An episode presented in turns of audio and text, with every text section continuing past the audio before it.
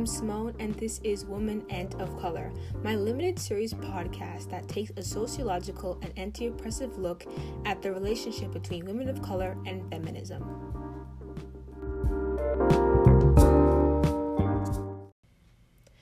To clarify that this is not a historical look at the relationship between women of color and feminism. However, you can explore any historical angles that you might find here. Secondly, I'd like to clarify that we will be focusing on women of color, however, having a centered view on black women. And lastly, when I speak of women, I'm speaking of all types of women. Hey everyone, welcome back to Woman and of Color. It's me, Simone, as always, and today's episode is all about black feminism. Today's agenda is going to follow the same format as episode one, which is I ask a bunch of questions and attempt to draw a sound conclusion or sound conclusions. And honestly, I think I'm going to keep this format for the rest of the podcast. So here's our questions for today. Question number one What is black feminism? Question number two Why does black feminism exist? Question number three Is it discriminatory? And question number four Has it filled any gaps left by mainstream feminism? Our goal for this episode is to determine the role black feminism plays under the umbrella of feminism.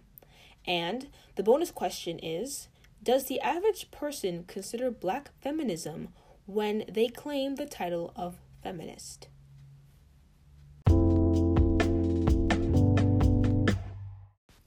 So, starting off with question number one What is black feminism? Black feminism is feminism that centers and focuses on black women, their needs, and their accomplishments.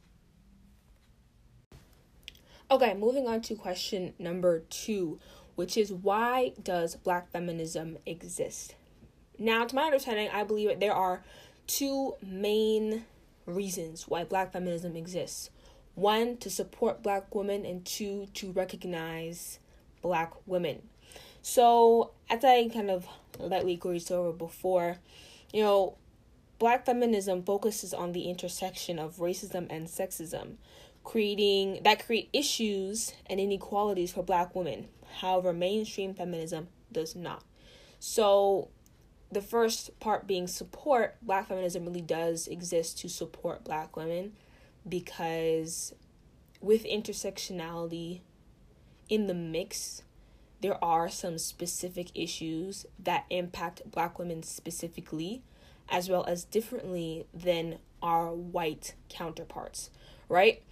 And then the second part is recognition. And I'm going to use an example of Susan B. Anthony. So this this is obviously the U.S. If you're not aware of who Susan B. Anthony is, um, I suggest you look it up. But Susan B. Anthony is the one of the you know spearheads of feminism or the women's suffrage movement. For me to be specific, she was in the trenches, the front lines, all that.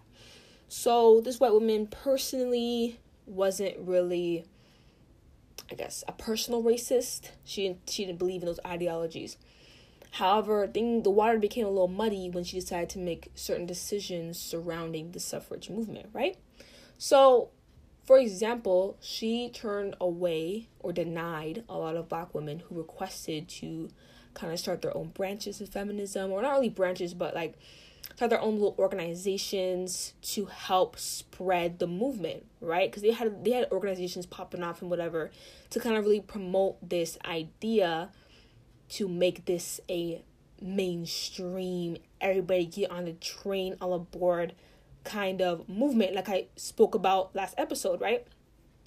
And so she was turning on all these black women because at the time specifically they were moving to the south. They were expanding their operations to the south and a lot of these South, southern white women are in a seriously racist environment. Like they're soaking in race ideology every single day. So, um, Anthony, Susan B. Anthony's like, you know, the optics. You know, if I put a black woman on the face of anything that's a part that's under the umbrella of this movement, is gonna turn away a lot of these southern women, and we need them for the movement. We need the recruits. We need the bodies, right?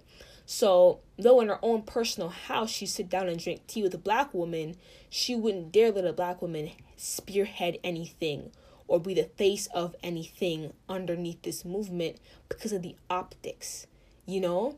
So, for me, that's why, with my understanding, black feminism also exists to recognize black women.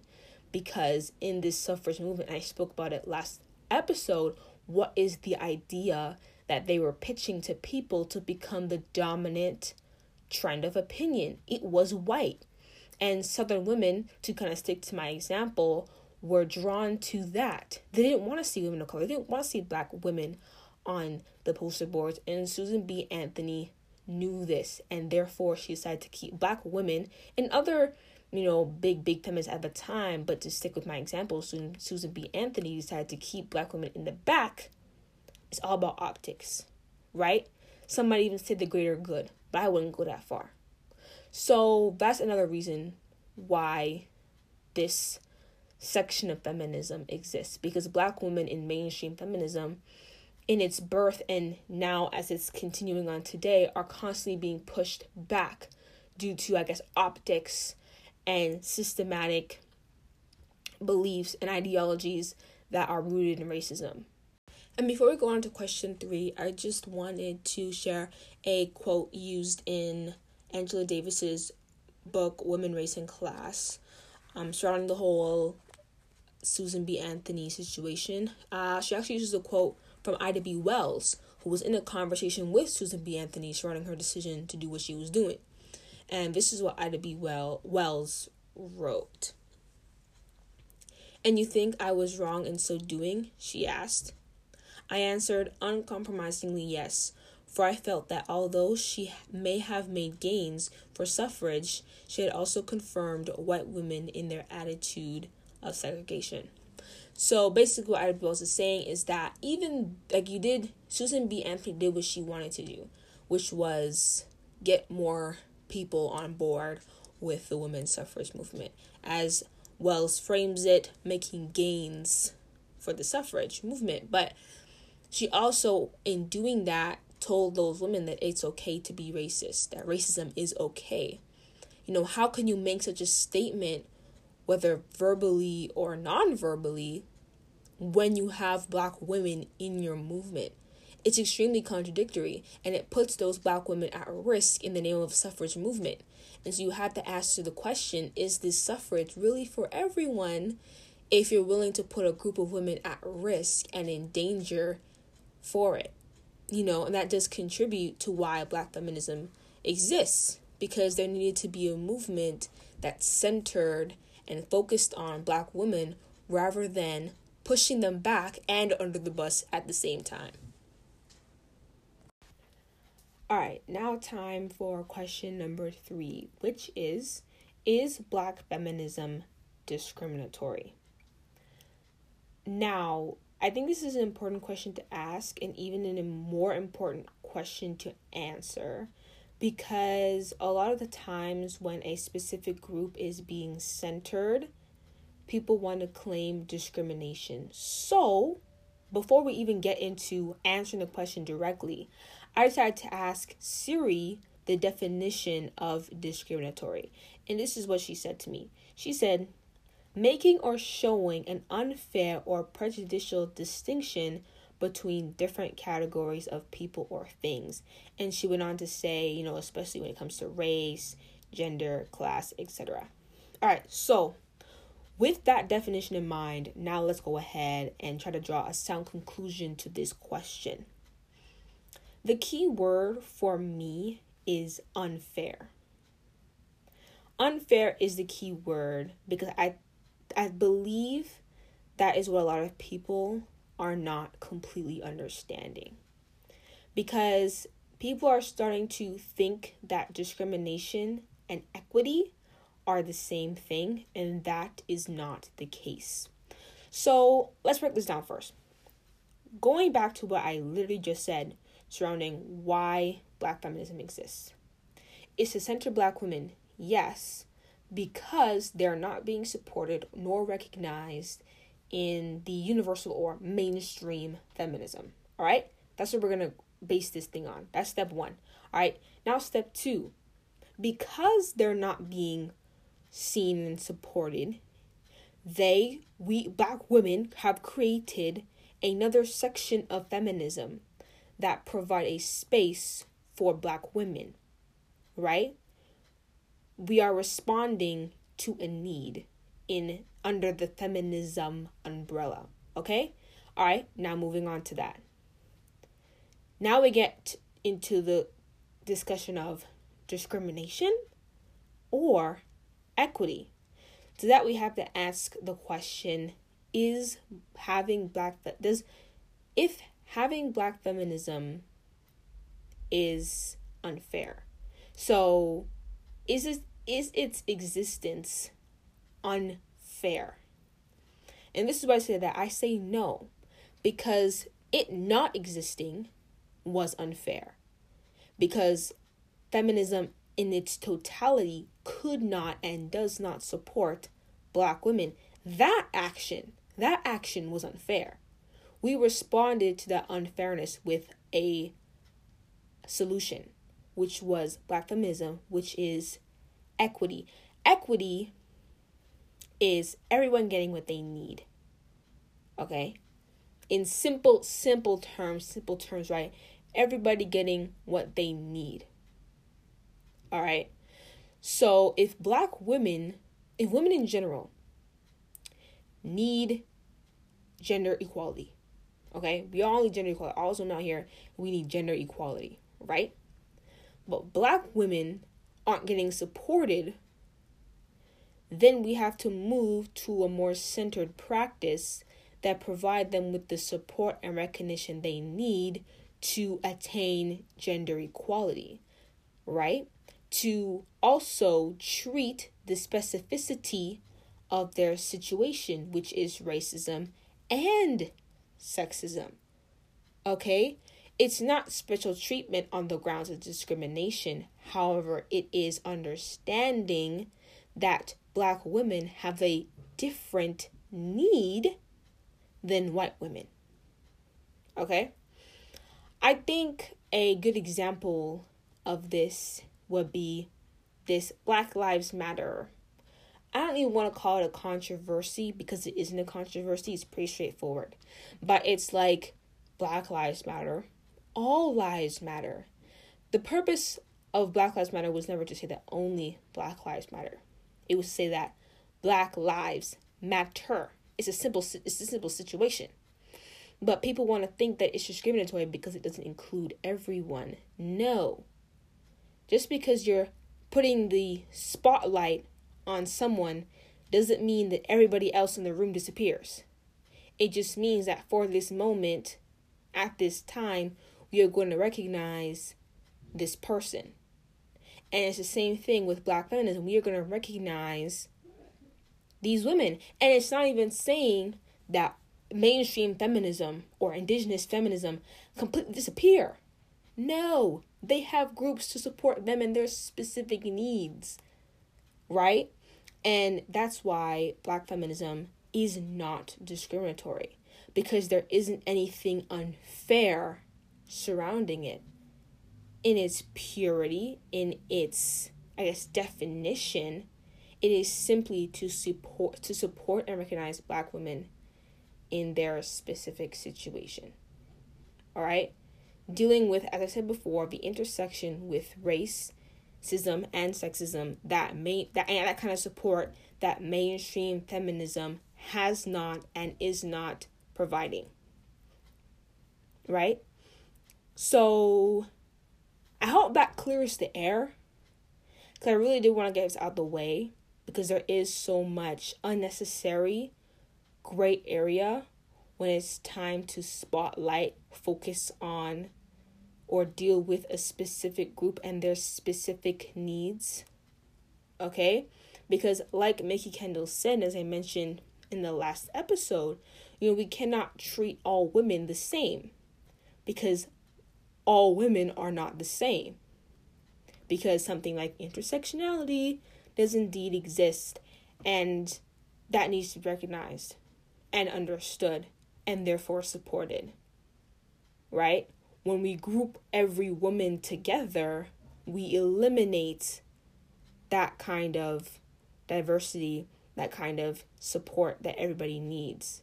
So now only some people get support, or only part of us gets support, while the other part of us, or other social section of us, gets dismissed because it doesn't align with the category in which this specific group supports. I hope that makes sense. But just in case it doesn't, that simply is my response. Black feminism is not discriminatory because it isn't unfair. It is supporting equity and it is recognizing and highlighting the intersectional situation of black women in feminism.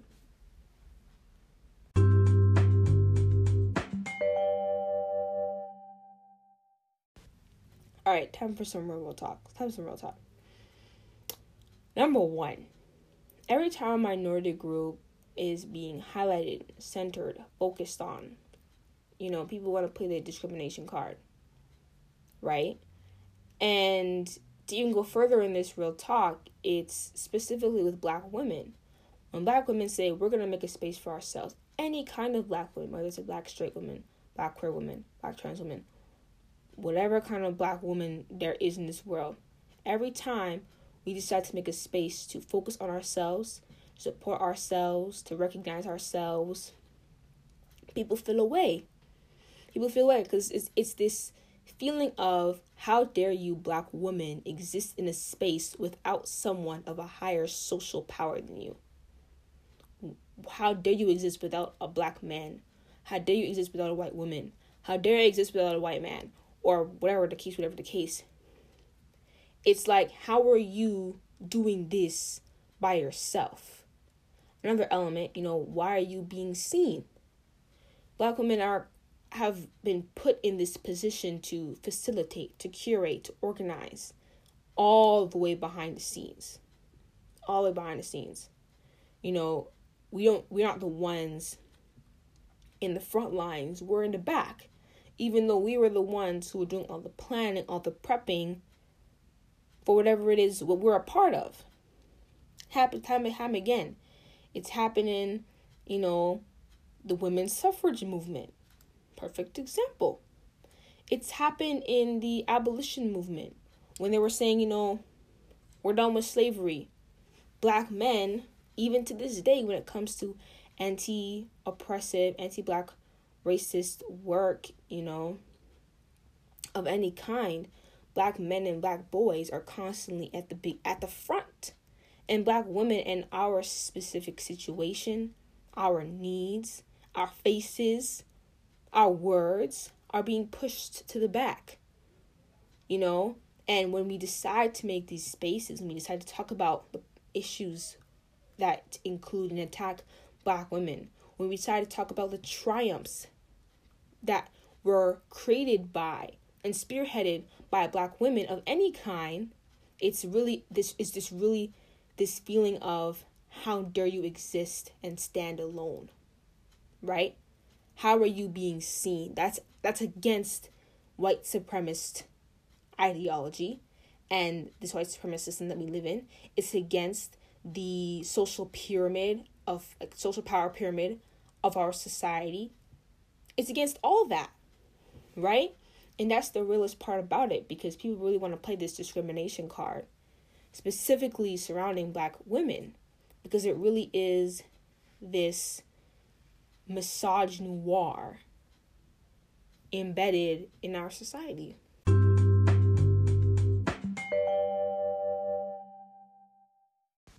All right, that was quite a bit, but now we're on to the final question for this episode, which is question number four Has black feminism filled any gaps left by mainstream feminism? And honestly, I think that black feminism has has not it's not just about filling gaps but it's about taking care of a group a people group that mainstream feminism has left behind. And by no means am I stating that black feminism is perfect. Because, like I said um, before, I can't remember if this was in the intro or in the last episode, but I did mention that, you know, a lot of the times, you know, people claim anti oppression, people claim equality in groups that are standing for equality, who are standing for anti oppression. And oppressive practices can still be very much alive and kicking in those groups. And black feminism is not exempt from that. Um, there are traces of classism in the history of black feminism. And and that needs to be addressed too because you know a lot of like middle class, a little higher, you know, black women typically there where like we don't want to deal too much with I guess poor and super low income black women, right? And so these are just things that we need to consider. And though black feminism isn't perfect, I do believe it still has filled in gaps that mainstream feminism left behind because it's simply that of a broken promise. You know, we were so, um mainstream feminism is supposed to stand for all women and it is unable to do so. And so, you know, that big gap of gatekeeping what is to be considered a feminist issue and realizing that all these issues, you know, are centering around the white woman's experience on those issues rather than women in general. Right? So I really do think that black feminism helps to expand the general person's understanding of what feminism is and what it's supposed to look like. And I think it does assist in getting us a little bit closer in understanding, you know, what feminism is supposed to be. I believe it was Angela Davis that said, you know, I don't call it feminism, I call it feminisms because there are multiple and we do need to recognize that. Because and you know to take what she's saying kind of put my own twist on it i would say you say feminisms because by saying feminism we obviously associate to mainstream feminism whether consciously or unconsciously. And it's almost like we're going to give mainstream feminism credit for things that black or mate or intersectional feminism has done and is doing right? So there are feminisms and that needs to be you know publicized and addressed and recognized.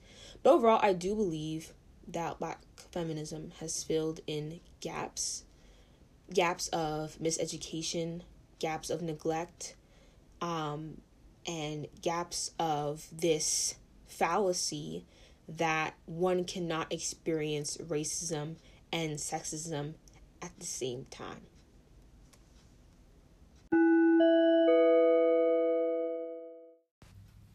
Quick note um, I do want to introduce this concept of branches of feminism versus feminisms. Now, I have I am learning as I go with this as well. And in doing research and just continuing to speak and to interact with other people, we are leaning away from this terminology of branches of feminism and realizing that there are types of feminisms. So, thinking of black feminism and obviously intersectional feminism as our next episode and moving forward we have to understand black feminism as a whole and complete movement of feminism. It is not dependent nor reliant or a branch of mainstream feminism. It stands alone in its totality and that needs to be expressed and understood so if you hear me saying branches of feminism or whatnot, forgive me. Know that there are feminisms, and this is something that I am learning to remind myself to say, and hopefully you'll do the same.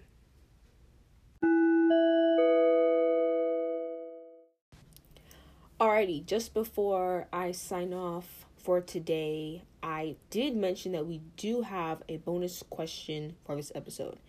And as this episode has gone on, I've decided to slightly change the question. So the original question was, you know, do you think the average person considers black feminism when claiming the title of feminist. Right? But I decided that I'm going to change it a bit. And I'm going to say, instead of saying black feminism, I'm going to say black women. So, do you think the average person considers black women when they decide to claim the title of feminism? And another twist, I'm not going to be the one answering that question. I really do think that it's a question that you, listener, right now, need to think about for yourself. Um, whether you claim feminism or a specific kind of feminism, or you don't know anything about feminism at all. I just think that with what I've presented to you today, which I will say is a snapshot, you know, I like I mentioned in the beginning in my intro episode, you know, I am not here to provide all the answers. I am here to provide an angle, a point of view that hopefully sparks your interest to go deeper or to do some more research on a specific area or element that I might have mentioned or even might have missed. However, nevertheless, I do think that this is a question that you need to consider on your own because I really do think that a question like this hinges and is has a specific spot in this topic of the relationship between women of color and feminism. So I will say that question one more time and then we are done for the day.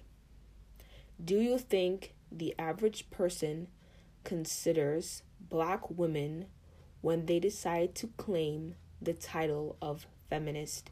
Why or why not?